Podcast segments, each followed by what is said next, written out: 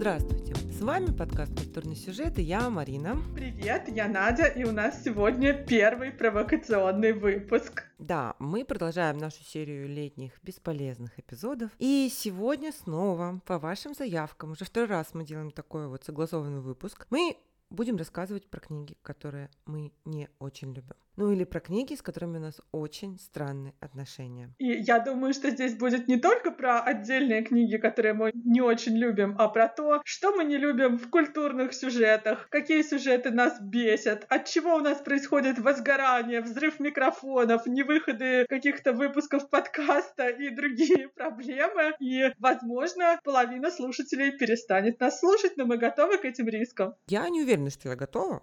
Ну, я допускаю, что мы кого-то действительно взбесим, и люди перестанут нас слушать. Мне кажется, что важно сделать к нашему сегодняшнему эпизоду некое интро и сказать вот что. Надь, ну, мы с тобой взрослые люди, да, и понимаем обе, что не все, что нам не нравится, это плохо. Но мы все же люди, и у нас есть какие-то субъективные заскоки, которые, возможно, будут не очень понятны нашим слушателям. Но, друзья, обращаясь к слушателям, вы сами хотели этот выпуск, вы его получите. Конечно, мы будем как-то с Надей пытаться аргументировать свою нелюбовь и раздражение, и мы не подразумеваем, что с нашими аргументами необходимо соглашаться. Если говорить объективно, часть конкретно моих аргументов даже для меня, она не железобетонна. Мне тоже, кстати, Марин, в этом плане очень хочется, чтобы в тех моментах, когда, по крайней мере, я буду говорить, что я не люблю там то-то, то-то, или меня бесит то-то, то-то, приходили бы какие-то наши слушатели в наш телеграм-канал, канал или в какие-то еще наши соцсети и рассказывали, а почему они любят там, допустим, эти книги или эти жанры или эти направления, потому что я понимаю, что, в общем-то, залог душевного здоровья и отсутствия Альцгеймера — это гибкость мышления. И передумать никогда не поздно. Только дураки не меняют своего мнения. Я с тобой совершенно согласна. Я, кстати, довольно часто придумываю после отдельных дискуссий и обсуждений. Не то чтобы я начинаю любить книгу, которая мне совершенно не нравилась, я скорее убеждаю убеждаюсь в своей собственной предятости или понимаю, что мой оппонент прав потому, что, возможно, он как-то компетентнее в вопросе определенном или смотрит на вещи комплекснее, шире, менее оценочно. Ну вот, как-то так. То есть книгу я не люблю, но уже не так активно высказываюсь против.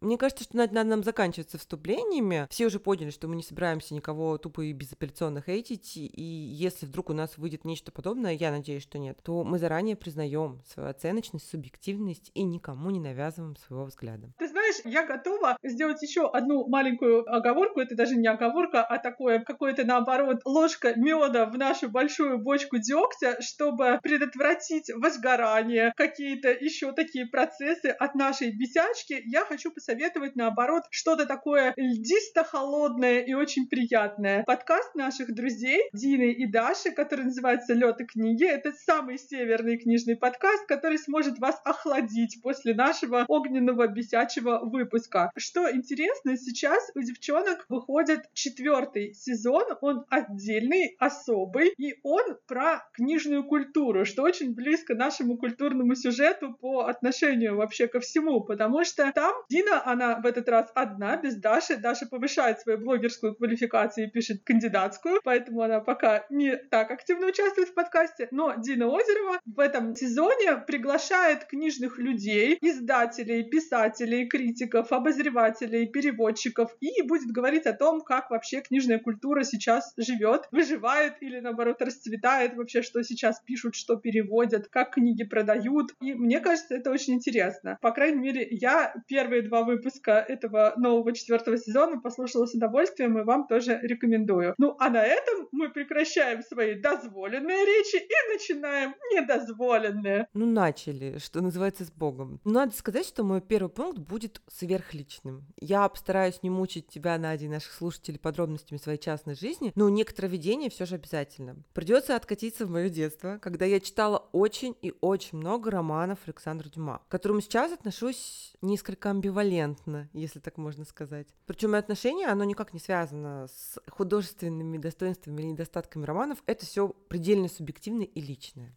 Итак, вступление. Я научилась читать в три года и читала как не в себя. То есть, как многие юные читатели, я читала вообще все, до чего удавалось дотянуться. Поэтому там в шестилетнем, семилетнем возрасте ко мне часто попадало то, что для детей, в принципе, не очень предназначено. И вообще все это был совершенно жуткий микс. Я помню, что вот в начальной школе, там, с первого по третий класс, я с одинаковым рвением читала и детективы Эннет Блайтон, детективы детские, про великолепную пятерку, и мемуары Джакома Казановы или рассказы Картасера, которые издавались, знаешь, такое популярное после советское время серии серии «Мастера современной прозы». Я уверена, что если ты и наш слушатель погуглят, как выглядит эта серия, они вспомнят, что почти у каждого дома вот такие книги были. И, конечно, одним из самых моих любимых писателей детства был Александр Дюма, которого я начала читать еще в начальной школе, ну там же, в общем-то, и прочитала всего. Вот буквально с первого класса я читала Дюма, класс по третий. У меня было собрание сочинений в 50 томах, и я их радостно поглощала один с другим. Марина, ты меня пугаешь! 50 томов! Я-то думала, что я читала много Дюма, а оказывается, нет. Да, слушай, я сама в шоке. Это мне на самом деле папа подарил, когда мне было лет 8, потому что я все отдельные романы, которые у нас были дома, уже до дыр зачитала, вот, а он понял, что мне нравится Дюма и решил меня порадовать. Собственно, в чем состоит моя проблема с Дюма?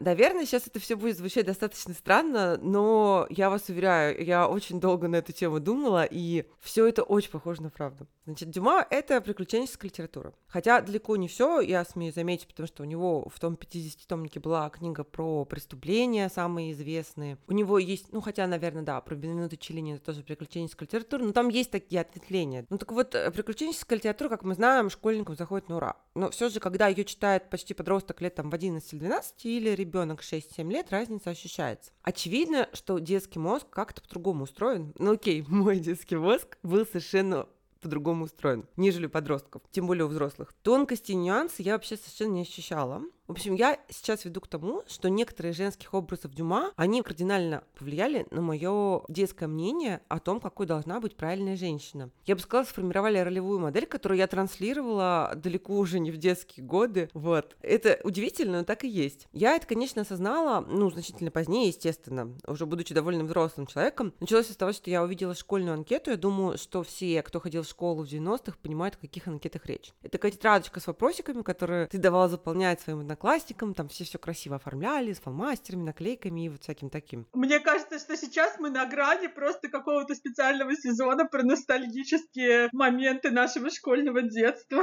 Да-да-да-да, это вполне себе тема, кстати. Ну, так вот, вернемся к Дюма. Значит, почитав, э, что я написала в этой анкете там в 9-10 лет, я слегка ужаснулась когда я была взрослой уже. На вопрос ваш идеал, на который вы хотите быть похожим, я ответила Маргарита Наварская или Миледи. Вот такие у меня были классные ролевые модели. А особенно, если учитывать, чем закончила Миледи, то вообще выбрать себе такой идеал для подражания, это, конечно, очень здравая мысль. Живи ярко, умри молодым называется. Но, собственно, я так и думала в те времена, потому что примерно тогда же я прочитала Ирвина Шоу «Богач бедняк». И, в общем, все, с чем я вышла из этой книги, это что нужно жить как Томас, на свободе и как хочешь, ярко и пусть недолго, нежели мучиться, как Рудольф. Обратно к Дюма идем, да, от Ирвина Шоу. Собственно, в случае с Миледи я, кстати, не знаю, кто больше повлиял на мое восприятие. Маргарита Терехова, вся в кудрях и в меховом платье, или сам Дюма, да, но Королеву Марго я только читала, то есть вот, вот здесь мы точно понимаем, что это был Дюма.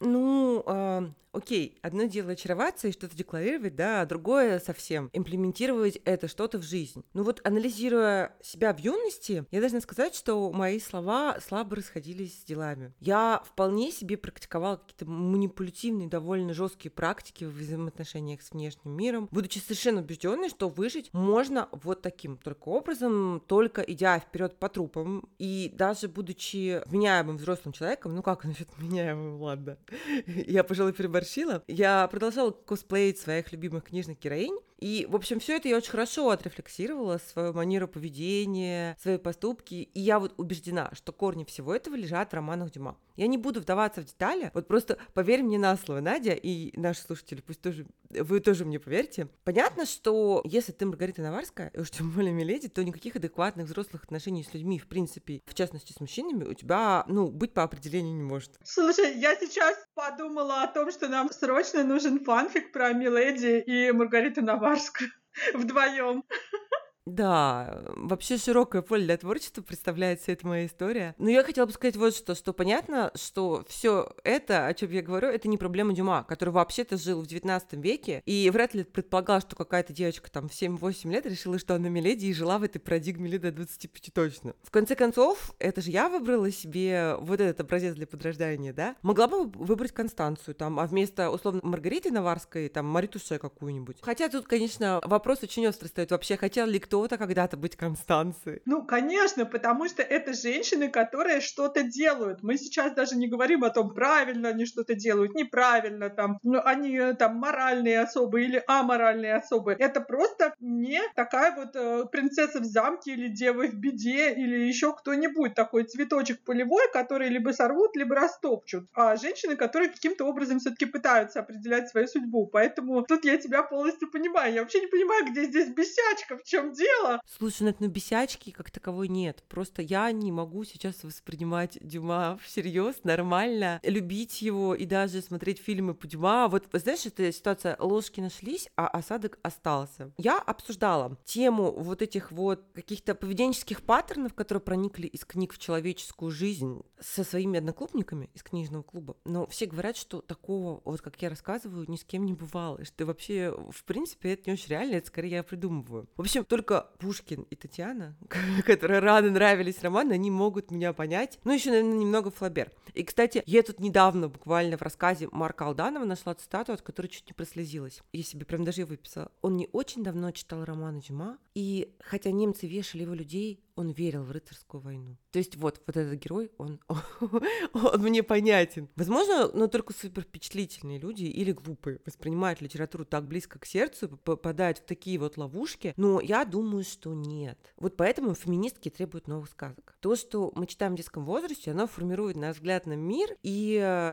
я после этого Дюма уже в более позднем детском возрасте и подростковом возрасте читала всю школьную программу, много современной литературы, но другим героиням не удавалось вот сбить Марго и Миледи с пьедестала. Ну, впрочем, может, оно и к лучшему, потому что, честно говоря, я так вспоминаю нашу русскую классику, лучше быть, наверное, Миледи, чем условной Сони Мармеладовой. Ты знаешь, я тебе хочу сказать, что у меня к этому тоже такое несколько двойственное отношение, потому что я тоже читала довольно много Дюма, не 50 томов, но в каком-то количестве, ну, томов там 20-30 я, наверное, прочитала из того, что было у меня в доме. И я тоже, я очень любила персонажа Миледи, мне всегда было жалко. Я перечитывала трех мушкетеров там N раз, и я каждый раз думала, а вдруг она в этот раз не умрет, а вдруг ее не утопят, ну там и так далее. И Маргарита мне всегда очень нравилась, и потом еще есть прекрасные книги Генриха Манна про молодые и зрелые годы Генриха IV, и там Маргарита тоже, в общем-то, такой активный персонаж. И я тут хочу что сказать сказать, что не обязательно на каждого вот книги Дюма влияют, ну, напрямую так, потому что моя а, какая-то подростковая вот эта история, и, может быть, даже юношеская, хотя, да, Дюма я читала тоже в, в начальной школе, и я часто задалбывала родителей вопросами, например, а кто главнее, там, маркиз или виконт, или граф, или кто-то. То есть еще моих исторических знаний не хватало на эти романы, но они меня так увлекали, что я их все равно читала. Но моей героиней, которая мне казалась ближе всего именно к моему характеру, была Луиза де Лавальер из Виконта де Брожелона, которая там со своими подружками обсуждала разных там мужиков при дворе, и одна говорила, мне нравится там вот этот граф, другой нравился вот этот там принц, а она такая сказала, а как вам могут нравиться вот эти и вот эти, если есть король?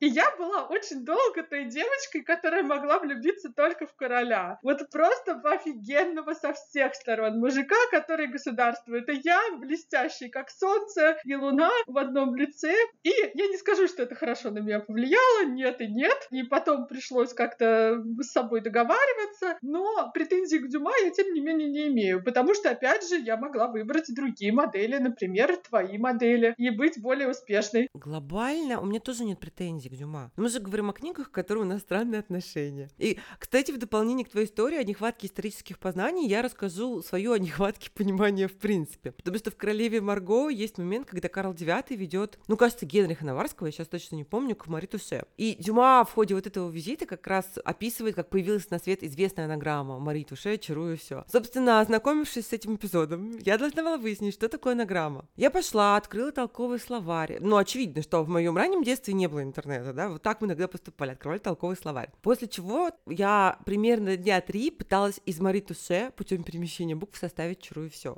Как ты понимаешь, мне это не очень давалось. То есть я абсолютно не задумывалась о том, что я читаю перевод с французского. Очень расстраивалась, что у меня не выходит с анаграммой, перепроверяла значение слова в словаре. Ну, вот такой вот был мой первый провальный челлендж, который я не прошла. Это еще и вопрос к переводам и разным переводческим школам, что сейчас, например, многих переводчиков ругают, когда они, э, ну, например, они бы сделали из Мари Туше какую-нибудь там Машу Тушину, и из Маши Тушиной бы получилось что-то, ну, уже там какая-то анаграмма. И к анаграмме бы вопросов не было, а к Маше Тушиной было бы много. Поэтому это тоже дискуссионный вопрос. Надя, господи, Маша Тушина. Мне надо было встретить тебя раньше. Мне кажется, что я бы быстро проработала свою травму от Дима. Но если серьезно, мой случай и такая отличная иллюстрация того, как могут читать дети. То есть мысль о том, что Дюма французский писатель, чарую все по-французски звучит, ну, иначе даже, как-то, чем по-русски, не приходило мне в голову абсолютно. Ну, и завершая свои жалобы на Александра Дюма, я хотела бы все закончить вот такой мыслью. Из всей этой истории стоит сделать, наверное, один глобальный вывод. Родителям стоит интересоваться, что читают их дети. Не то, чтобы что-то запрещать, упаси Боже, но обсуждать прочитанное в деталях, особенно если дети читают книги чуть-чуть на вырост. Тогда, наверное, никто не будет винить Александра Дюма в своих ошибках и проступках и не потратит три дня на составление награммы, которую составить невозможно. Ну, тут я с тобой полностью соглашусь, что вообще было бы неплохо, если бы родители разговаривали с детьми о прочитанных книгах. Не то чтобы следили или там, потому что мы даже не можем предположить в наши там, не знаю, 40 лет условные, как воспринимает книгу сегодняшний десятилетний ребенок. Он, у него может быть вообще еще какое-то третье, десятое, там, пятнадцатое впечатление. И, ну, тут кроме кроме как поговорить и дать возможность ребенку задавать любые вопросы без стыда, без смущения, ну, ничего другого тут нет. Тем более, что я сейчас замечаю такую тенденцию, я смотрю много буктюберов, и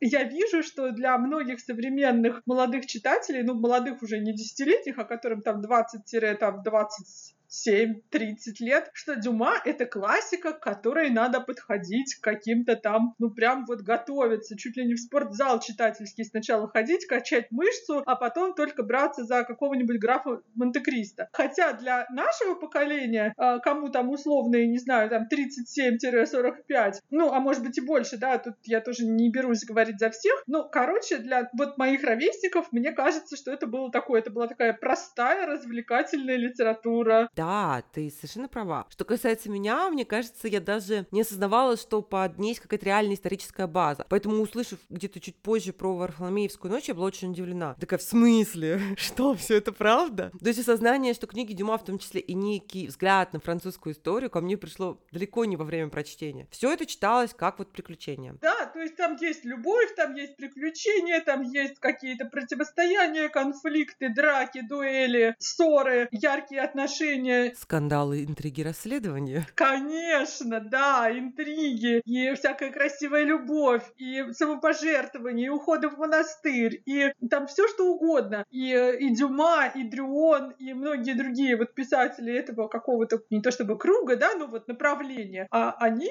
если говорить о каком-то негативном влиянии, как будто бы они у меня создавали какую-то альтернативную историю в голове. Потом мне было гораздо проще сдавать экзамены по истории, потому что я всех Людовиков вспомнила по романам. И всех там испанских королей, кто из них там был красивый, а кто из них там был свирепый, там или еще какой-то, я помнила тоже по каким-то историческим романам. И я вполне могла как-то там пересказать, что там происходило вообще в Европе, какая там столетняя война, какая там Варфоломеевская ночь. Но совершенно не факт, что это были правильные представления. Это оставим на моей уже совести. Ну, сейчас мы понимаем, что по книгам историю не учат. И давай, Надя, теперь рассказывай ты, наверное, где и что у тебя болит в литературе. Ты знаешь, вот ты как-то сразу так в классику в такую всех погрузила, в какую-то часть ностальгическую. А я сейчас зайду с козырей и сделаю так, что нас действительно перестанет слушать большое количество людей. Я не люблю романы Салли Руни. Для меня это просто какие-то... Я читала два из трех, выходивших на русском и, по-моему, на английском языке. Мне кажется, четвертый роман ее еще не вышел. Если она его пишет, в общем, я читала нормальных людей, и я читала разговоры с друзьями. И для меня это оба текста какие-то недолюбовные, недороманы. И совершенно я не понимаю, почему это новое слово в литературе, почему именно эти книги описывают поколение миллениалов, что там такого супер остро актуального и цепляющего для людей, которым сейчас условные 30 лет или там 35, почему они так э, соотносят себя с этими героями. То есть меня вот эти книги реально бесили. Я понимаю, что это моя бесячка отчасти от того, что вокруг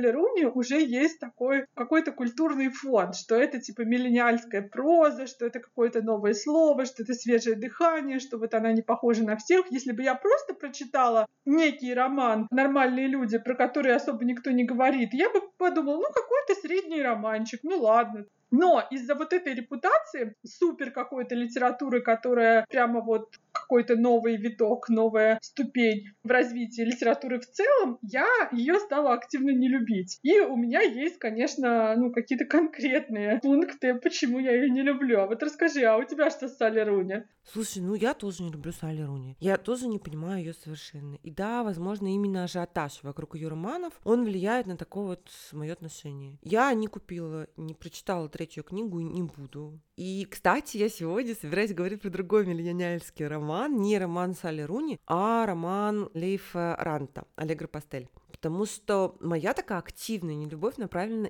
именно на него больше, чем на Салли Руни. А у меня наоборот. Может быть, потому что я сначала познакомилась с Руни, а потом уже с Аллегро Пастелью, может быть, э, там ну, почему-то по-другому. Ну, в общем, мне показалось, что Салли Руни — это, наоборот, образец очень замшелого и такого просто поросшего бурьяном 10 слоев сюжета, когда, например, она прямо говорит, что вот Коннелл и Марианна чувствовали себя друг с другом как ни с кем. Вот она для него была какой-то самой особенный там в мире. Он для нее был тоже каким-то там. Ну, то есть этот сюжет уже начиная с древних греков разрабатывали буквально все, что вот влюбленные просто предназначены судьбой друг для друга, но есть какие-то препятствия. Просто раньше были препятствия какие там, не знаю, война, холера, чума, разные религии там и туда и сюда, а сейчас эти препятствия это тараканы в голове героев. Ну да, все в голове. Ну ладно, хорошо, примем э, то, что в голове, хотя все равно говорить в 21 веке, что кто-то друг другу предназначен, вне специально отведенных для этого жанров, мне кажется, это уже немножко такой дурной тон. Ну да ладно. А дальше у меня начинается просто глобальное по Станиславскому «я не верю». Просто я не верю, что герои могли быть такими, и у них могли быть такие отношения. Что, ну вот, у нас такой красавчик, успешный спортсмен, сын уборщицы, и девочка из благополучной семьи, у которой семья не такая уж благополучная. Ну хорошо, я могу поверить, что они влюбились в 16,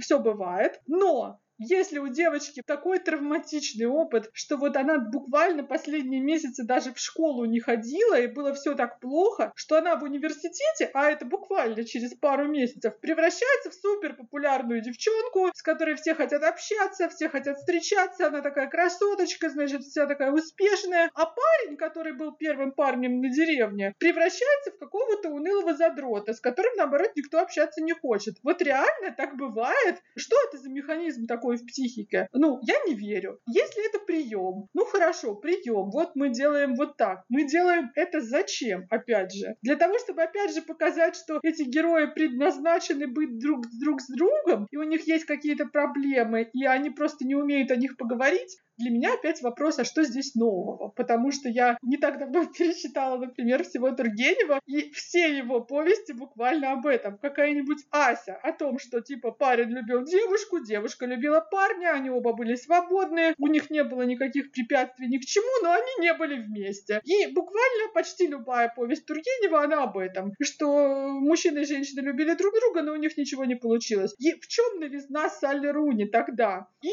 возникает мнение у меня. Очень нелицеприятные для Салли Руни. Я не буду говорить о читателях. Точнее, ощущение, что Салли Руни считает своих читателей какими-то такими людьми, которые не могут понять героев, если героев не одеть в те же самые джинсы и не дать им те же самые айфоны, что и у них. Что эти герои не будут читать никакого Тургенева, никакого там, не знаю, Мапасана или Чехова про сложные отношения там людей. Им нужно, что вот дать вот прямо им современников, которые переписываются в соцсетях, у которых есть те же самые прям вот проблемы. Ну, а, да даже не проблема, потому что у героев Руни нет проблем на самом деле. Вот это меня еще отдельно бесит. У них все получается с полпинка. Они поступают в какие-то прекрасные университеты. У них всегда есть деньги, непонятно откуда. У них весь этот марксизм совершенно из детского сада. И, ну, просто я затыкаю свой фонтан, чтобы дальше не нести токсичный контент в массы. Ну вот по поводу трансформации героев, я могу тебе сказать, что, на мой взгляд, это вполне достоверная история. Очень часто, когда мы меняем место, меняется и наша социальная роль. Я видела вот такое в жизни, когда звезда школьной тусовки, приходя в университет, как-то, ну, потухал и не выдерживал конкуренции. То есть одно дело быть первым парнем в небольшой школе, да, другое дело сохранить тот же социальный статус в большом универе, куда таких же звезд локального разлива понаехало со всех концов страны. Ты знаешь, я в это, пожалуй, тоже поверю. Особенно это бывает, когда ты приехал откуда-то из региона, ты жил там, не знаю, в деревне Кукуевка Краснодарского края, а я сейчас тоже без предубеждения, поскольку я сама из Краснодарского края, а вот, ты приехал, допустим, учиться в МГУ, а там таких, как ты, там талантливых и прекрасных, ну просто по 13 на дюжину. Окей, я не верю тогда в другое. Зачем этой девочке, которая там стала вдруг звездой, мы не будем говорить, как у нее это получилось из школьной, значит,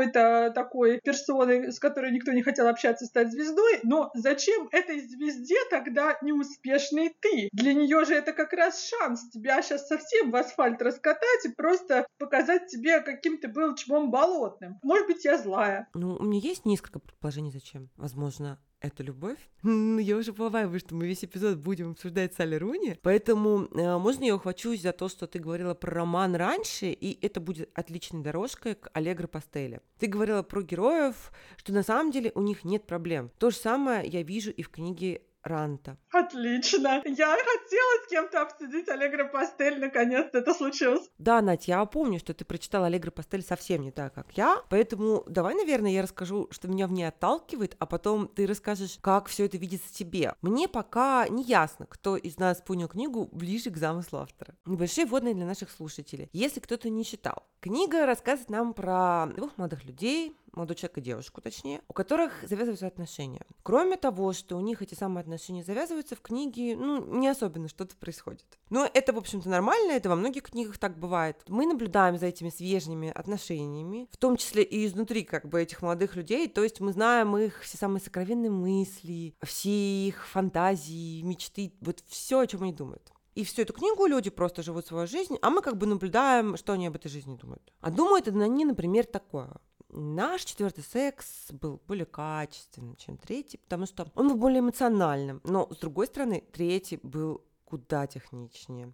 Я согласна, об этом люди тоже думают. В жизни мы вообще часто думаем о таких вещах, что если приносить все это на бумагу в неизменном виде, к любому из нас могут возникнуть серьезные вопросы. То есть меня не смущает, о чем герои Ранта думают, меня смущает, что они думают только об этом. Они как будто живут в каком-то вакууме. Да, это благополучная Германия, наверное, нам, гражданам России, в текущей ситуации так тем более сложно ассоциировать себя с людьми, у которых нет проблем помимо анализа вздохов, взглядов, собственных ощущений от третьего, пятого, девятого секса. Но при всем благополучии Германии относительно России, там ведь свое что-то тоже происходит не самое приятное. Там люди умирают, там есть бедность, там есть миграция из тех же арабских стран. Есть какие-то, в конце концов, общемировые кризисы, которые эту миграцию вызывают. И получается, что Рант как бы убирает все политическое, хотя о политических взглядах героев мы знаем, и все остро-социальное, и оставляет героям только будничное потребление и бесконечную саморефлексию на тему отношений с партнером и вот эту заботу о собственном психическом здоровье. То есть фактически основная мысль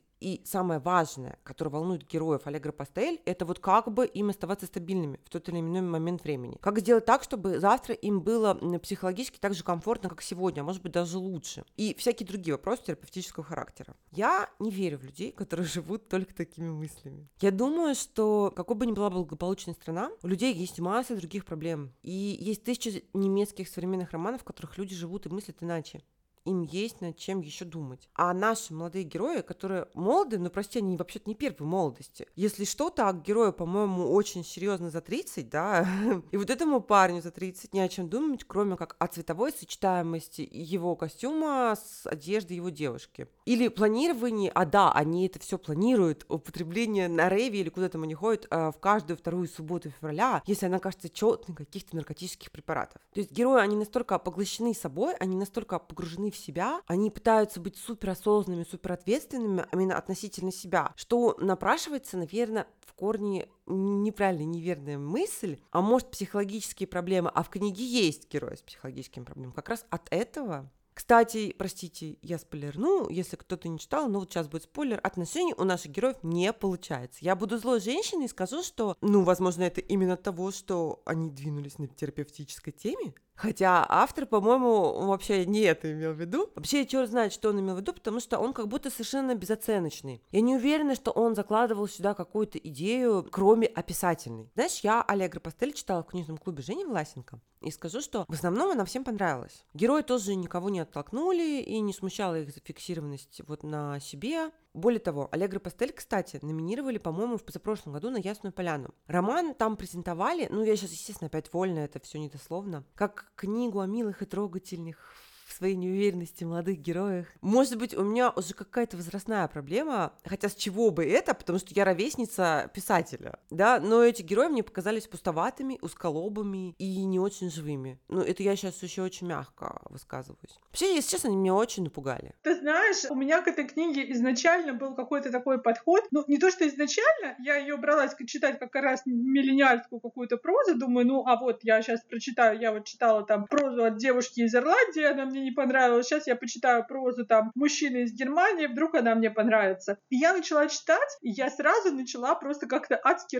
Мне казалось, что это просто социальная сатира. Вот как, я не знаю, Гоголь изображал своих вот этих помещиков, каждого со своими фанабериями в голове, так же Лей Франт изображает своих героев, которые вроде бы благополучные такие вот молодые интеллектуалы немецкие. Причем это еще все до пандемии. Это роман написан в каком-то 2014 или 2015 году, типа такого. Ну, то есть еще вот Европа вот такая. Ну, то есть, да, там есть свои проблемы, безусловно, и в Германии тоже, но еще вот нет вот этих глобальных вещей, да, нет, нет пандемии, нет войны, нет много чего. И они живут, они действительно полностью замкнуты на себе, но от этого мне было только смешно. Что вот все вот эти вещи, что типа, а как мне показался там пятый секс с ним или пятый секс с ней, типа, ой, а может быть дело в том, что типа, а первый секс кем-то другим покажется лучше, чем пятый секс вот с ней, тогда я, значит, пойду вот в эту сторону. Они же реально именно так принимают решения. У них есть два критерия. Мой комфорт и мой дискомфорт.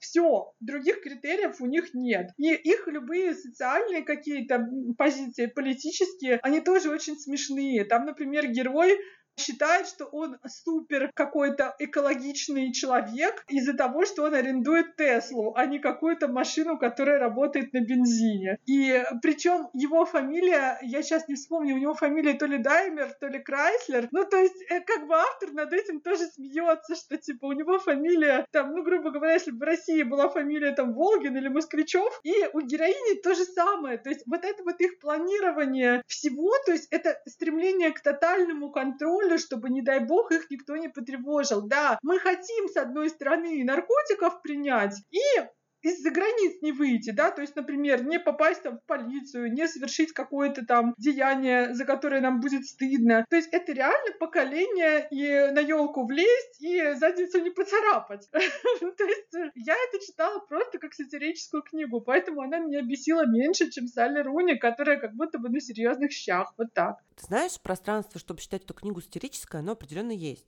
Потому что как раз после краткого разговора с тобой давным-давно, вот когда мы так перебросились парой слов про эту книгу, я начала гуглить, искать какие-то интервью автора, они мало что прояснили. Но почитав англоязычные отзывы на Гудриц, я поняла, что большинство людей, и важно, не русских людей, считают эту книгу либо обличительной, либо сатирической, как и ты. Я, наверное, себя проявила здесь нечутким читателем. Возможно, меня сбила как раз с панталыку презентация на Ясной Поляне и обсуждение в книжном клубе. Потому что если дела обстоят так и книга сатирическая, это добавляет ей очков в моих глазах. Правда, все равно я не верю, что немецкие миллениалы — это те самые ребята из книги Ранда. Потому что мне все-таки кажется, что он сгущает краски и как-то выкручивает на максимум. Э, он же до Аллегро Пастель писал утопии. Возможно, на этот раз он замахнулся на реалистичную антиутопию про жуткий выхолощенный мир тотальной осознанности. Вот в этом случае все, мои претензии снимаются. Такое ощущение, ты знаешь, вот, вот от этого, как будто бы, если даже есть реально такие люди, они как будто бы живут не то чтобы в своем пузыре, а еще и в очень каком-то опасном пузыре, потому что, ну, даже для людей в Германии, вокруг них живет там миллионы туристов, турецких иммигрантов и каких-то сирийских иммигрантов. Есть экономические проблемы Германии как страны, есть общеевропейские проблемы. Сейчас там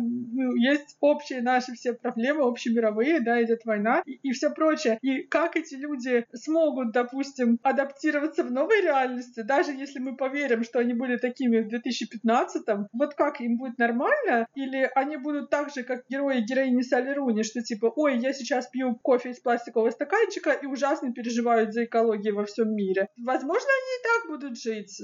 Мы пару лет назад тоже были не готовы к тому, что нас ждет, куда свернет наша жизнь. Человек, ты понимаешь, он же ко всему адаптируется. В общем, подводя итоги, судя по всему, я не аудитория миллениальских романов. Мне было страдательно читать книгу Ранта, я не люблю Руни, все это не моя литература, и, возможно, я стравата. Ты знаешь, да, я тоже уже об этом подумала, что, возможно, это как во многих подростковых антиутопиях, которые сейчас модные, есть такое, что некие суперспособности есть у героев только пока они подростки, а потом они исчезают. И, возможно, например, в 35 нажимается кнопка, и ты перестаешь воспринимать миллениальскую прозу. Вот и все.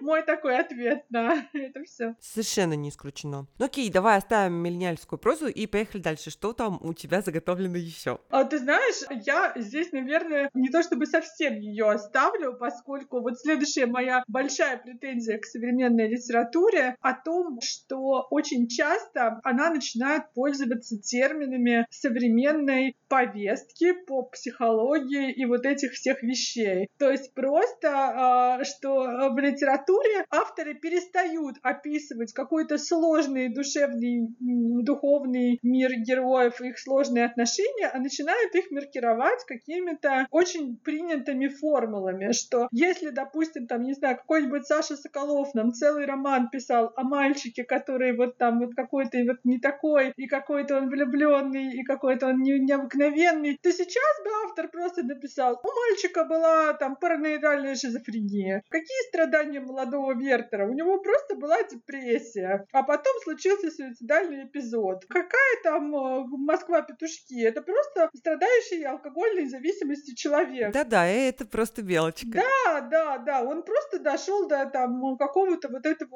острого состояния. И вот это меня прям ну, реально пугает, потому что мне казалось всегда, что литература, она про такие темные, глубокие воды. То есть вот мы погружаемся, мы не знаем, что мы там найдем. И воду, и водоросли, и рыб, и какие-то камни и скелеты, и что-то там погребенное в этих водах, и что-то прорастающее, и хорошее и плохое. А сейчас мы как будто бы на все сразу ставим какой-то вот там, не знаю, штрих-код. Тут депрессия, тут абьюз, тут токсичные отношения, тут еще что-то. И это для меня это очень сильно объединяет литературу. Просто мне недостаточно, чтобы мне говорили, что Печорин абьюзер, Онегин эмоционально холодный и так далее, и так далее далее. Мне нужно что-то другое. И вот здесь я прям страдаю. Ну, я в целом тебя понимаю. Мне не хватает оттенков и глубины не только в литературе, но и в жизни. Мне кажется, у нас сейчас все предельно упрощено, да, до каких-то психологических терминов или диагнозов из МКБ. Если говорить вот про то самое повесточное, про которое ты говорила, там, абьюз и все прочее, мне на ум приходит случай с Галиной Юзефович, когда она имела неосторожность написать что-то про своеобразную любовь,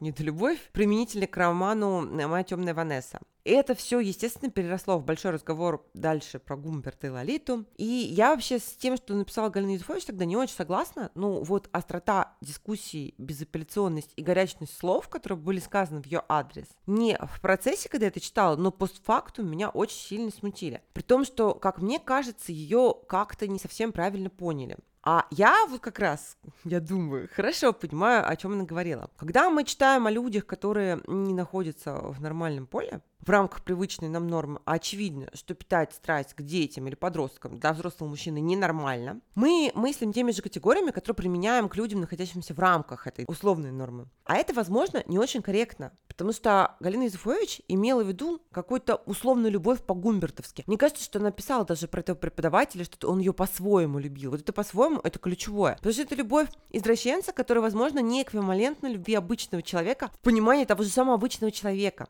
Может, я, конечно, не самый удачный пример выбрала, чтобы проиллюстрировать, что сложность восприятия утрачивается, и мир становится более одномерным, что отсутствует пространство для трактовки совершенно и даже для многозначности термина. Причем термина многозначного вообще-то. Я считаю, что любовь это вот это очень многозначный термин. Я не знаю, в общем, хорошо это или плохо, что мы к консенсусу такому приходим. Ну, мне кажется скорее, что это нехорошо. Я с тобой, с одной стороны, соглашусь, а с другой, может быть, нет, потому что, ну, я понимаю, что если современный критик или обозреватель или блогер блогер или кто угодно пишет о книге и говорит о том, что там есть любовь или там есть нелюбовь или что-то, то пускай он дает какие-то определения. Поэтому я понимаю некоторые претензии к э, отзыву Галины Изыфович, потому что она действительно как будто бы настаивала на том, что ну вот отношения Гумберта — это любовь, и тем более, что было интервью Галины Изыфович с Людмилой Петрановской, психологом, и Людмила ей говорила, ну ведь любовь — это про другого человека, про то, что ты видишь другого другого, ты хочешь добра для другого, ты видишь, как он вообще будет э, жить. Давайте не будем просто называть любовью то, что не любовь. И с этим я отчасти согласна. Но это как раз про критику. То есть, когда мы говорим, что, ну, не знаю, какой-нибудь там герой коллекционера Фаулза похитил героиню коллекционера Фаулза, это была любовь? Ну, ну нет, конечно, да, и многие другие вещи, они тоже не были любовью. Но когда автор сам в своем произведении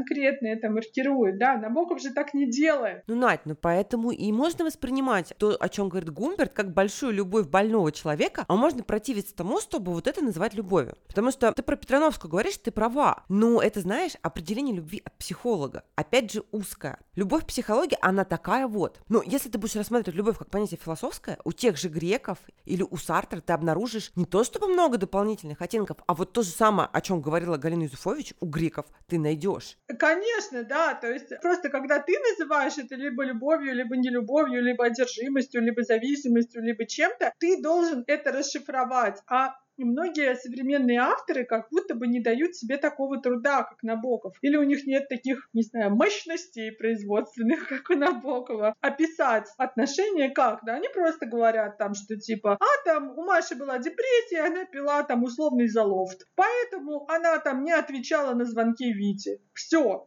И что из этого нам сделать? Какой вывод? Ну, мне тогда делается просто неинтересно, потому что это, ну, если это история болезни, то это не для меня, да, для специалистов. Если это еще что-то, ну, тоже как бы не для меня. В общем, я, видимо, очень скучная и очень старая. Да, давай подкаст переименуем в старой и скучной жизни. Старая и скучная женщина, да. Ну, раз мы заговорили о диагнозах, я должна вспомнить еще одну книжку, которую подготовила на сегодня. Вроде как я буду ее ругать, но на самом деле это неплохая книга. Я просто думала, кого бы мне привести в пример для иллюстрации тезиса, и выбрала вот «Выше ноги от земли» Михаила Турбина, потому что там обнаруживаются сразу два момента, которые я не люблю в литературе. И обязательно должны помнить, что это дебютный роман. В первой книге мало у кого получается сразу Лев Толстой на пике и в рассвете, да. Плюс в книге есть очень много всего стоящего, но в то же самое время штуки, которые меня ужасно триггерят и как бы снижают книгу в моих глазах. В книге, кстати, в своей, Турбин не сделал того, что тебе так не нравится. Он не озвучил диагноз. Он иначе начудил с этой психологической, психиатрической темы. Ну, давай я немного поясню, о чем, собственно, книга, которая, как я знаю, нравится очень многим читателям. И будут спойлеры, потому что без них э, пояснить мою позицию мне не удастся. Это книга об утрате, о горевании, о травме, о проживании этой травмы, о ее проработке, преодолении, ну или о попытках это сделать. В ней есть некая детективная составляющая, магический реализм, а еще отчасти производственный роман, потому что наш главный герой работает реаниматологом, кажется реаниматологом, в больнице в детском отделении. И вот именно с профессией героя у меня возникли первые нескладухи. Потому что наш герой медик. Он не психиатр, он не психотерапевт. Но все же он современный медик. У него есть девушка, с которой происходят специфические вещи. Я бы назвала это ощутимыми колебаниями настроения. От периодов, когда она фонтанирует энергией и хочет делать все, она регулярно переходит к периодам апатии, когда ей буквально с кровати встать сложно, она ничего не может делать, она чувствует себя бездарной и, мягко говоря, довольно мрачно смотрит на мир. В общем, буквально вся жизнь героини течет вот по такой синусоиде. Понятно, что живется ей непросто. Я напомню, ее бойфренд медик. И вот он ей дает какие-то советы, придумывает варианты, как взять себя в руки, всякое такое. Конечно же, мы понимаем, и чем дальше, тем сильнее, что у героини клиническая депрессия, а с большей долей вероятности и биполярное расстройство. Что творится, мы начинаем осознавать вот едва ли не на первом десятке страниц, когда в нашем фокусе, в принципе, эта героиня появляется. Внимание, вопрос.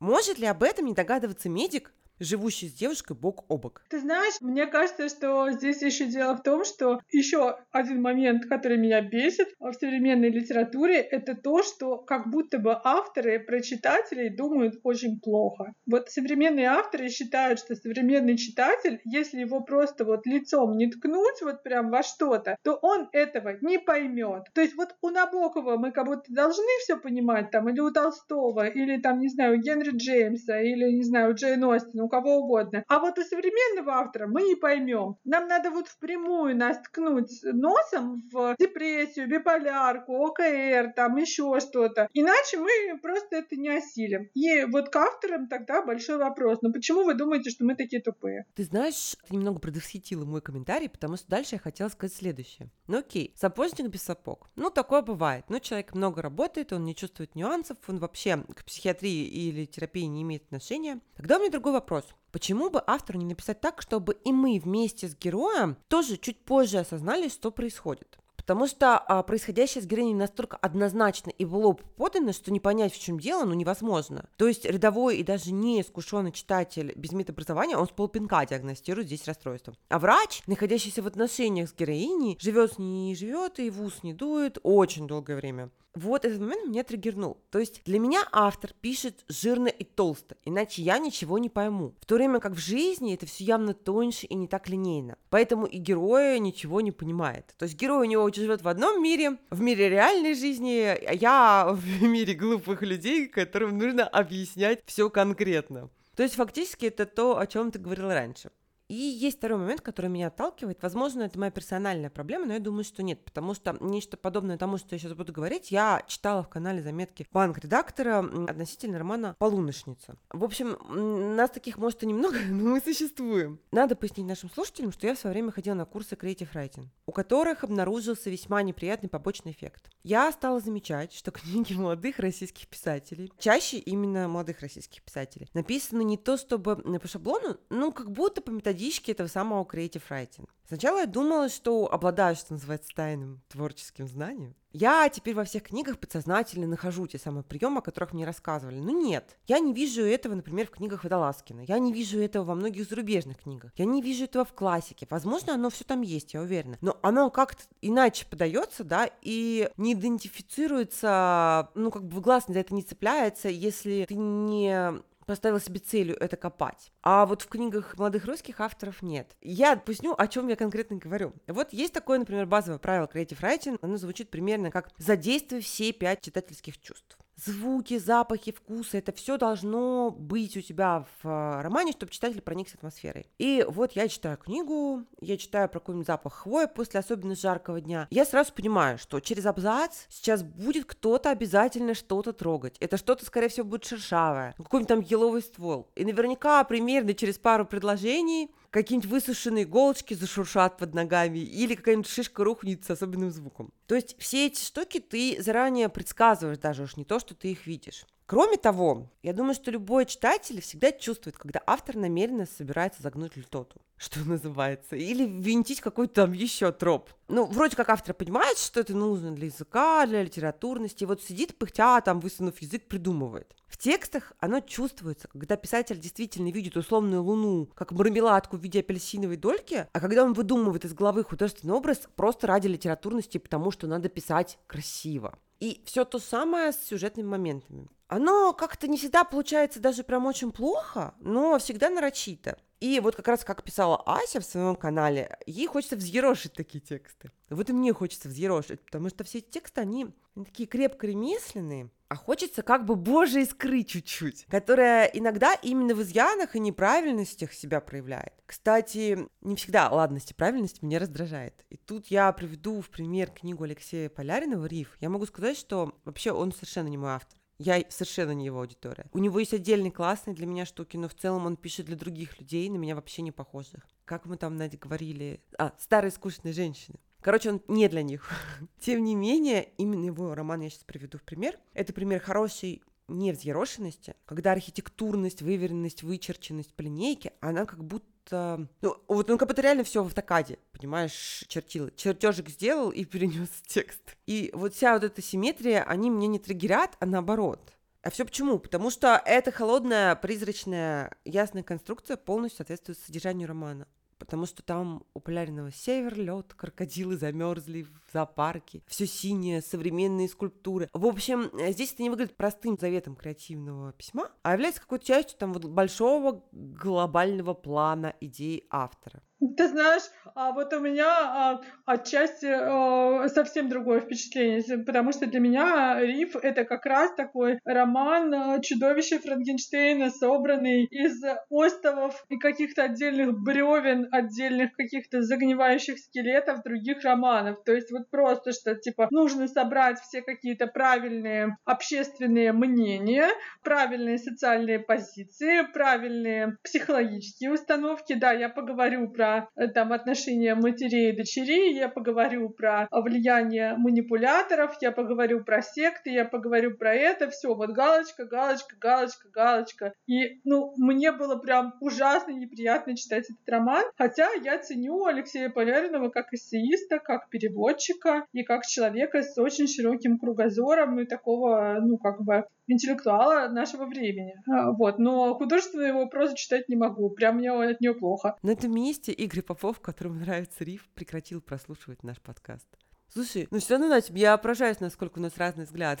Это реально смешно, потому что для тебя монстр Франкенштейна, для меня пример правильной невзъерошенности. Я хочу, видимо, взъерошить гораздо больше, чем ты. Я еще не читала Турбина, хотя купила его книгу, поэтому, видимо, у нас будет какой-то еще отдельный выпуск, где мы будем ерошить авторов просто в хвост и в гриву. Ну, может, ты не захочешь его ерошить? То есть, во-первых, ты любишь литературу травмы, а книга Турбина как раз это одно. Причем там травма такая, что всем травмам травма не просто на картоночке постоять, как сейчас говорят всякие неприятные люди про книги людей куда более приятных. А во-вторых, как мне кажется, он довольно удачно вплел магический реализм в свою историю. Да, это действительно неплохая книга, которая просто не посчастливилась стать моей иллюстрацией бесячего. Я готова уже поднять выше свои ноги от своей земли и процитировать здесь все ошибки начинающих авторов, когда не нужно говорить слово «свой» через каждые три слова. А что у нас дальше? А может быть, у нас есть еще более острые какие-то темы? Надь, ну ты меня подводишь под монастырь. Потому что, я честно говорю, главное, чтобы только меня, а не наш подкаст целиком. Ну, ладно, окей, терапия так терапия. Мне придется, видимо, выговориться на предмет литературы травмы. Для меня эта тема в ее нынешнем изводе прям дико болезненная. Причем она меня ранит не столько сама, сколько общественный дискурс с картонками и светлыми людьми вокруг. Я думаю, что многие наши слушатели, которые интересуются литературой, главное, около литературной и около книжной жизнью, наверняка знают о споре двух непримиримых сторон, которые разбираются, хороша ли литература травмы как жанр, точнее, как направление, или она не хороша. У оппонентов у всех есть свои аргументы, и часто оказывается, что на стороне литературы травмы выступают люди приятные, а на обратной, мягко говоря, совсем неприятные. Что касается нашего русского литературного и еще в большей мере сериального пространства, я не люблю тему травмы и ее подачу у нас по ряду причин. Ну, то есть, условно, я в лагере людоедов.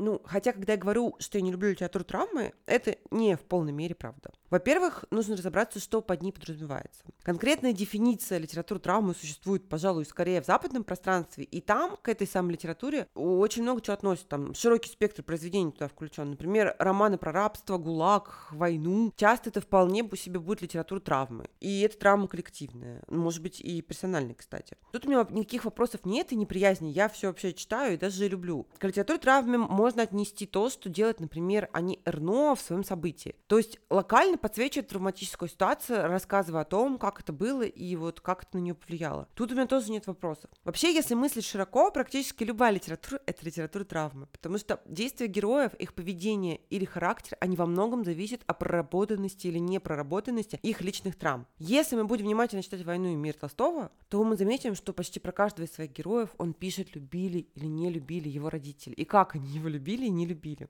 Но вот в том споре, о котором я вспоминала в начале монолога, под литературой травмы подразумевалось, видимо, нечто иное. Там упоминается ряд молодых писателей российских, которых вот прямо относятся к этому направлению. Там вроде Оксаны Васякиной или там Веры Богдановой. Ну и в целом я понимаю, что может не нравиться людям в подходе к теме. Давай я поясню нашим слушателям. Вот, например, у нас есть большой роман, на протяжении которого мы следим за судьбой персонажа на отрезке, ну, 15 лет. Мы понимаем, что человек был травмирован, и эта травма определяет вообще всю его жизнь, от вредных привычек до вздорного поведения или неприятностей на работе. Причем та самая травма, она не всегда связана, скажем, с утратой родителя в юном возрасте или насилием в семье, или каким-то другим жутким опытом, по поводу жуткости которого есть общественный консенсус. Часто она связана с общественно-социальными процессами, общим неблагополучием жизни, например, в том же СССР. И вот через призму этого неблагополучия и травмированности, таким неблагополучием мы смотрим на жизнь героев в принципе. То есть героиня такая, потому что у нее была небогатая семья, не понимающие в чем-то авторитарные родители, а в стране происходили теракты. И вот всей этой ситуации из прошлого объясняется любой поступок в жизни героини.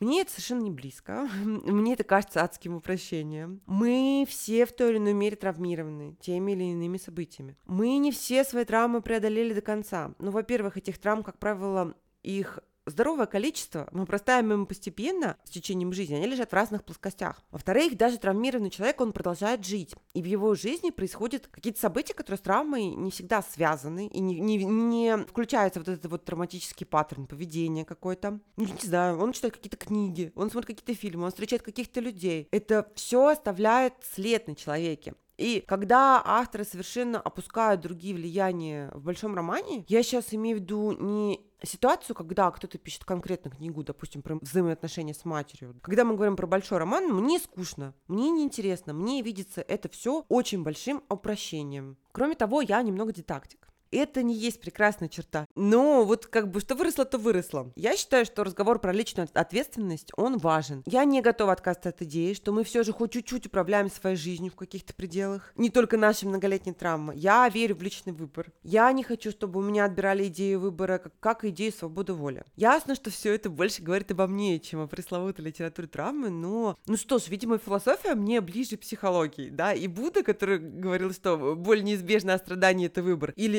экзистенциалисты, которые бредят вот ответственность за свои поступки, они мне как бы ближе, наверное, каких-то психологических моментов.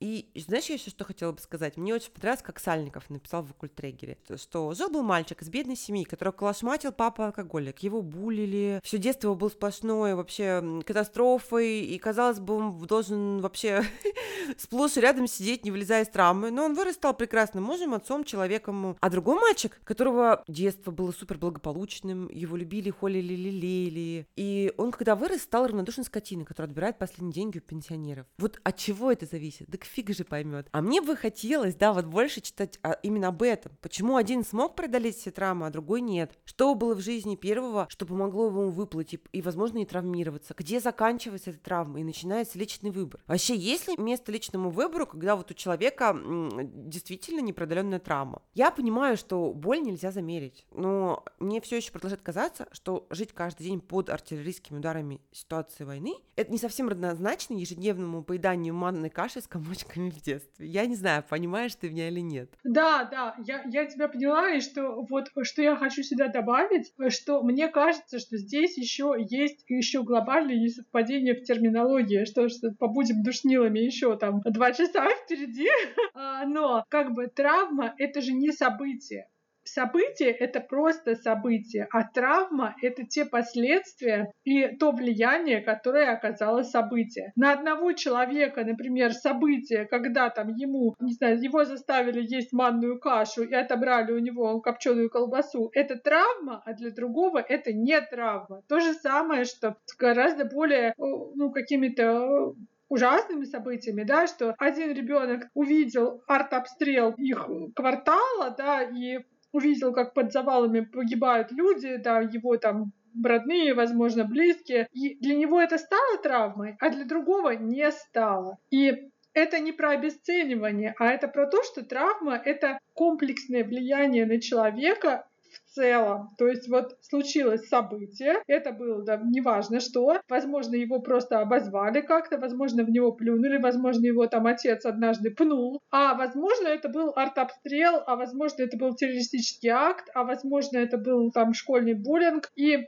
человек травмировался, и вся его жизнь дальше действительно определяется этой травмой. Он уже не может реагировать по-другому. Он уже вот из вот этого вот условного своего ПТСР реагирует, что типа любое слово для меня теперь уже это обида, любой там громкий звук это для меня уже взрыв, любой там какое-то что-то похожее на насилие это уже насилие и так далее. А когда а, сейчас люди говорят о литературе травмы, очень часто люди говорят о том, что типа, ой, ну, современные снежинки, они воспринимают как травму любое слово. Вот и ты ему скажи, что типа ты там, ну, не знаю, там не очень. Это уже травма. Да нет, это все всего лишь о том, что люди вообще не понимают, что такое травма. Ни первые, ни вторые. Да, Надя, ты наверняка права. Ты говоришь ровно то же, что говорят психологи. Но мне кажется, что фокус на травме часто затирает личность как таковую. Причем вот как личность после травмы, так и исходную тоже. Ты знаешь, да, вот для меня это самое важное, что по литература, она не про то, чтобы поставить диагноз, что вот кто-то когда-то ел манную кашу или кого-то когда-то там били и запирали в холодном подвале, и он теперь вот такой. А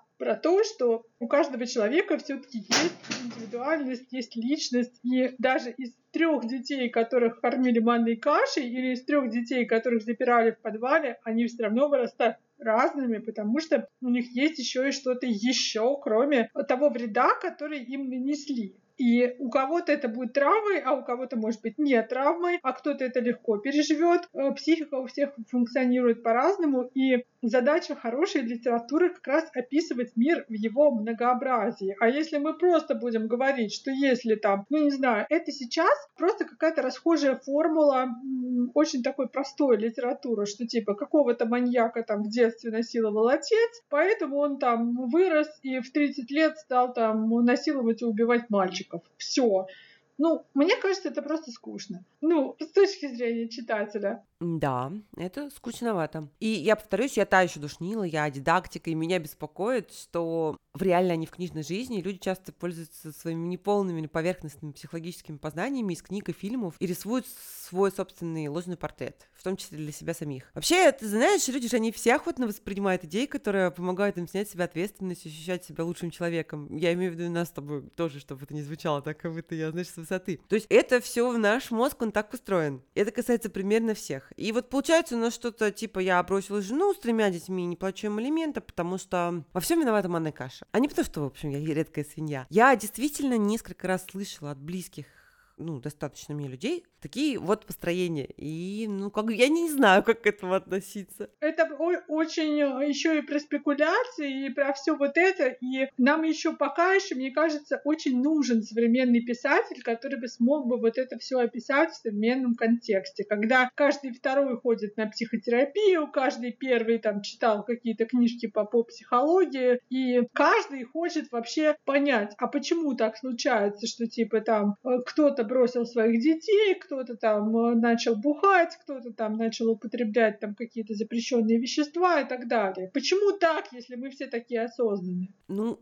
ж, мы будем ждать такого автора. Вот еще одна штука, о которой я хотела поговорить именно в бесячем выпуске, что я очень часто именно начинаю беситься, когда авторы берут какие-то супер горячие темы. То есть вот, что автор начинает говорить, что типа вот случился какой-то теракт, погибли люди, и автор начинает об этом писать, да, или случилась э, стрельба в школе, да, застрелили там какое-то количество учеников, учителей и так далее. Автор начинает реально манипулировать читателем тем, что ну, не просто я вам сейчас расскажу про то, что вот такое в обществе есть, а такое вообще бывает, типа, я сейчас вам покажу каких-то персонажей, каким-то вы, типа, может быть, привяжетесь, может быть, что-то. Вот как они вот в этом всем будут жить? Я вам сейчас покажу мальчика, который там застрелил там 30 человек в своей школе. Я вам покажу там человека, который там еще что-то сделал. И я просто от этого впадаю в какую-то прострацию, потому что для меня это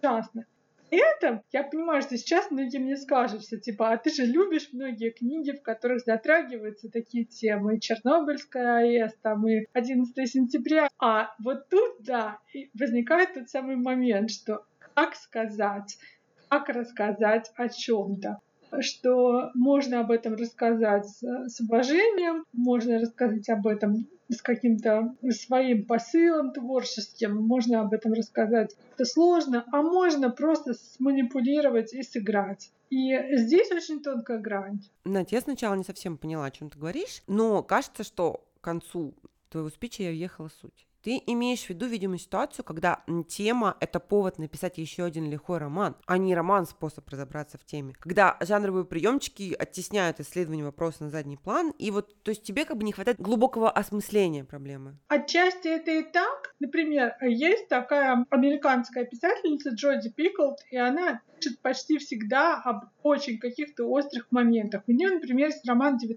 минут» о том, как некий э, молодой человек, подросток, пришел в школу и расстрелял там э, много людей. Это длилось в течение 19 минут, поэтому роман так и называется. Но если читать этот роман, именно как роман, то понимаешь, что это реально манипуляция и использование вот этого вот какого-то социального взрыва, да, вот этой проблемы, вот этой трагедии для того, чтобы написать роман. Да, да, я понимаю, о чем ты говоришь. С кино все то же самое происходит, даже хуже, потому что киношники быстрее реагируют, есть какое-то безумное количество фильмов про шутинги, и чаще всего они длинные. Про Колумбайна снимали и тоже всякого сомнительного качества. Ну, может быть, не все? Да, да, да. И там все герои, которые там присутствуют, у них одна-две какие-то черты, что типа, ну, мальчик, да, он был там, его там травили, и он слушал какую-то такую вот мрачную музыку. А вот еще у него были отношения с девочкой, а девочка тоже с ним там разорвала отношения. А вот его родители его тоже не любили. А вот детектив, которая расследовала преступление, вот у нее тоже был там вот это. И ты прямо понимаешь, что просто вокруг трагедии, которая была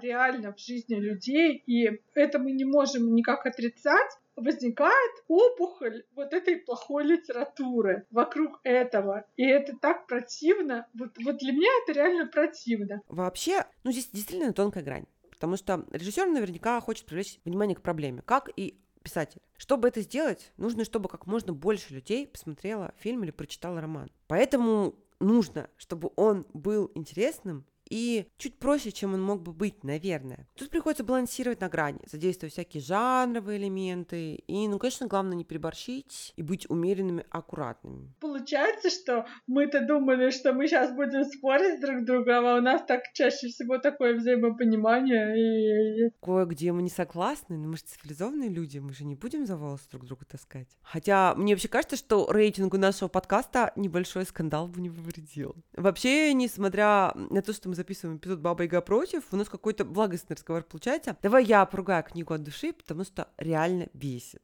Если честно, я правда лояльный читатель. И мои реакции, они скорее делятся на норм это для большинства книг, и на вау, это вот уже сильно реже. Я из самой унылой и неинтересной книжки умудряюсь хоть одну мыслишку туда вытащить. И единственный случай, когда я бываю вот прям максимально непреклонна, это формульная литература. Здесь мой критерий очень прост. Если я могу написать так же, значит этот роман хрень. Потому что я сама немного писала, и я знаю, как я могу, я оцениваю себя довольно объективно, таланта в моем творчестве незамечено не было. То есть вот если я пишу так же, то это фигня, все. Это на выброс книжка. Кстати, удивительно, что в своих оценках, например, детективов я не всегда совпадаю, что называется, с массовым читателем. И вот теперь подумайте, дорогие слушатели, стоит ли обращать внимание на мои рекомендации. Для нашего сегодняшнего эпизода я специально выбрала книгу, рейтинг, который на LifeLip 4 на 5. То есть это прям хороший, да? Это 8 из 10. Mm, да, но эта книга кажется мне очень плохой. Это книга Себастьяна Фицика, он, по-моему, немецкий автор. Это ужасная книга, я тебе сразу скажу, она ужасная. Прекрасно, да, у нас опять взаимопонимание. Потому что ничего более лютого, чем роман Фицика «23-й пассажир», я, наверное, не читала. Даже клишированные занудные книги, которые чуть ли не по буквенно дублируют текст Агаты Кристи, ну, разве что имена там меняют, и то они поприличнее будут. Меж тем, сюжет у Фицика многообещающий. У нас есть грустный полицейский в количестве одной штуки жена и сын этого полицейского, они то ли пропали, то ли погибли во время морского круиза. Все достаточно туманно. И вот из этого тумана наш герой начинает копать под круизную компанию и, собственно, тот самый лайнер, на котором плыла его семья. Он выясняет, что с этого корабля постоянно пропадают люди. То есть, как лайнер в море не выйдет, так кого-то не досчитается. И это очень многообещающее начало, потому что, конечно, наш полицейский инкогнито отправляется на тот самый корабль бороздить морские просторы. И вот вам, пожалуйста, герметичный роман, который я не включила в список список нашего корабельного герметичного, ибо это истинный кошмар. Что плохо в этом романе? В этом романе плохо все. С одной стороны, он набит клише и штампами, просто до краев. С другой же стороны, в некоторых вопросах автор дает волю фантазии по полной а лучше бы нет. Итак, один из героев совладелец, он отъявленный злодей. Ну, ты, Надь, догадываешься о его национальной принадлежности, да? Конечно, русский, да. Естественно. Судовладельца зовут Егор, он олигарх. Ну окей, национальные стереотипы а, можно простить, тем более, что сейчас мы очень стараемся, чтобы они подтвердились просто на века. Да, то есть, наверное, может, сейчас не самая актуальная претензия. Ну, окей, у нас есть еще капитан, который, ясно дело, он выпивает. Он, точнее, прямо вот как черт пьет. Даже как тысячи чертей. А в детективах капитаны очень часто так делают. А, вообще, набор персонажей, скажем так, он довольно тривиальный, хотя Потом-то мы узнаем, что не совсем. Автор, если где-то и старается, то в придумывании сюжетных линий. Итак, на корабле делают подпольные пластические операции русским и колумбийским мафиози. Ну, ясно, понятно, что чем еще может заниматься Егор. Окей, линия номер два. На этом корабле путешествует киллер. И это не просто киллер, а киллер трансперсона. И это тоже отдельная сюжетная линия. Еще на лайнере есть маленькая девочка, которая пропала, потом нашлась, но так как она травмирована, она не может разговаривать. И есть еще одна девочка, которая не то гот, не то сатанистка. Видимо, состоит в каком-то опасном сообществе а-ля Синий Кит и планирует на том же корабле убить свою маму. И вот если кто-то думает, что все эти истории связаны между собой, то не то чтобы сильно. Кстати, там еще воскресает пара убитых героев, и есть парочка линий с шантажом и случайным убийством. Ну, в общем, это какой-то филиал ада. Наркоторговец готовится сделать пластику. В это время по кораблю шарится киллер трансперсона. Одна из девочек в стиле Омен готовится убить маму. В то время как другая тоже в стиле Омен просто странно себя ведет. А, ну да, еще по лайнеру скачет наш мрачный комиссар. В общем, наградить все это в книге на 300 от силы, от силы страниц, и на одном маленьком кораблике это нужно очень сильно постараться. Это ровно тот тип детективов, который я просто ненавижу. Когда идеи для пяти романов ты упихиваешь в один. И еще надо сказать, что, естественно, здесь невозможно догадаться, что происходит. Читатель все линии пытается соединить воедино, сложить фрагменты пазла, а выяснять, что кусочки от разных картинок. Ну, из хорошего я могу сказать, что ребенок главного героя не погиб. Киллер, точнее киллерша, забрала ребенка и воспитывает его теперь на экзотическом острове. Надо ли говорить, что киллерша и наш полицейский едва ли не подружились? Ну да, я тоже читала этот роман и понимала, что это просто какой-то какая-то жесть, в смысле, что типа я надену все лучшее сразу. Типа да, я просто соберу все, что может быть в современных триллерах. Ну а когда вот это вот все, оно, что называется, он пугает, а мне не страшно. То когда там есть там и какие-то и маньяки, и серийные убийцы, и какие-то спецслужбы, и какие-то очень люди со своими какими-то личностными расстройствами, какие-то странные дети, дети, причем там буквально каждый ребенок очень странный. Да, да, да, дети там вселяют, это просто вселенский ужас. Да-да-да, там э, буквально фильмы Омен там, что каждый ребенок готов всю вселенную возвергнуть в ад. И я не знаю, просто, ну, возможно, это какое-то особое удовольствие от таких книг, там, от... Ну да, типа трэш-слэшеров в кино, когда происходит ужасное месилово без логической основы, там и кровь кетчуп по весь экран. Да, возможно, то есть мы просто не понимаем, какое удовольствие можно от этого получить. То есть вот я от этого никакого удовольствия не, не, не получила, то есть я, я тоже дочитала, и типа, ой, да, ну ладно, я поняла, там, почему там у героя там все так случилось, что там было с его жизнью, женой, что там было с его ребенком. Но я вообще не скажу, что я испытала какой-то не то что катарсис, а вообще ничего хорошего не испытала. А, кстати, я должна сказать, что в литературе не жанрово меня это нагромождение часто тоже раздражает. Когда речь идет об огромном романе страниц на 800, то, в общем, логично и предпочтительно, чтобы у каждого героя была своя линия, но когда авторы 7-8 разных историй пытаются упихать на 200 страниц, нет, я такое не люблю. Потому что чаще всего получается хаотично и скомканно. Ну, можно это сделать талантливо, да, например, в протагонисте вроде оно все как-то хорошо выглядит. Но там, во-первых, 300 плюс страничек, и некоторые линии, они больше эпизоды. Я, кстати, недавно читала роман, который, в общем, произвел мне нормальное впечатление, да, ну, такая неплохая книга с важной и супер актуальной темой. И у писательницы все с языком вроде не дурно, но много-много сюжетных линий. И непонятно, зачем в эти 200 страниц их так много. И, естественно, они все разрешаются в финале, как в другом сериале, в один момент, и вот молниеносно. Ровно из недостатка пространства. И вот хочется роман как будто расширить хотя бы вдвое. Сейчас прямо задумалась, что это за такой автор. Слушай, я не хотела рассказывать потому что это молодая писательница-лицеистка, роман фактически дебют, чтобы не делать антирекламу. А с другой стороны, а почему бы и нет? Потому что книга не такая уж плохая. Не то, что не такая уж плохая, она нормальная. Я даже сейчас расскажу про подробнее. Она должна выйти в Рэш. Скоро появится, я думаю. Я думаю, с ней поработают редакторы как надо. И сделают из нее конфетку. В лицее, знаешь, еще, по-моему, объем ограничен. Возможно, писательница что-то подрезала, и от этого хаос получился. Я говорю про книгу Надежды Алексеевой «Полуночница». Я, мне кажется, уже сегодня упоминала. Там герой едет на Валаам, чтобы разыскать родственников своей бабушки, которые там оказались после Второй мировой войны. Возможно, не все знают, но Сталин на Валаам в несколько других мест в России Э, в СССР, точнее, свез, как бы их назвать корректно, ну пусть будет как книги, да, тяжелых инвалидов войны. То есть людей без рук, без ног, а, их просто изымали из жизни, чтобы все было красиво, чтобы никому они не мазали глаза, и свозили к черту на кулички в закрытые интернаты. И вот один временной пласт, тот самый Валаам в советские времена, второй пласт это уже современность. На месте интернат теперь монастырь, при котором герой волонтерит в попытках узнать что-то про его гипотетических родственников. Помимо героя на острове много других людей в своей истории. Там есть девушка Ася алкогольной зависимостью, есть монахи, руководство монастыря, в том числе руководитель церковного хора, которого своя отдельная линия. Есть загадочный старец, к которому все ездят со всех концов России. И есть, в общем, уже не молодая женщина, которая когда-то в юности жила на на Валааме, но уехала оттуда из-за очень неприятной истории. И вот под конец жизни она вернулась. И вообще очень много-много, там просто огромное количество персонажей. То есть, как я уже говорила, в целом книга неплохая, тема важная. И мы как раз вчера обсуждали с моим соклубником, что, наверное, а в русской литературе после Второй мировой войны о ее последствиях ну, в первую очередь, о драме людей, получивших тяжелые физические увечья, так подробно никто еще ни разу не писал. Плюс Надежда, она сама волонтерила на Валаами, и она понимает, что это значит, ну, она знает, о чем пишет. И как будто у нее не однобоко получается, потому что в книге есть место и настоящей вере, и коррупции в РПЦ. В общем, неплохо, но пространства нужно больше. Слушай, это очень интересно, потому что, ну, я немножко боюсь иногда лауреатов премии лицей, потому что думаешь, ну, там мало ли чего там принесло вот этим самотеком. А тут как бы, ну, мне очень интересно. А это не лауреатка. Я подозреваю по определенным причинам. Возможно, ну, политического характера. Тема острая и много ненужных размышлений. Ну да, это, видимо, вообще сейчас про весь наш подкаст. Очень много ненужных размышлений.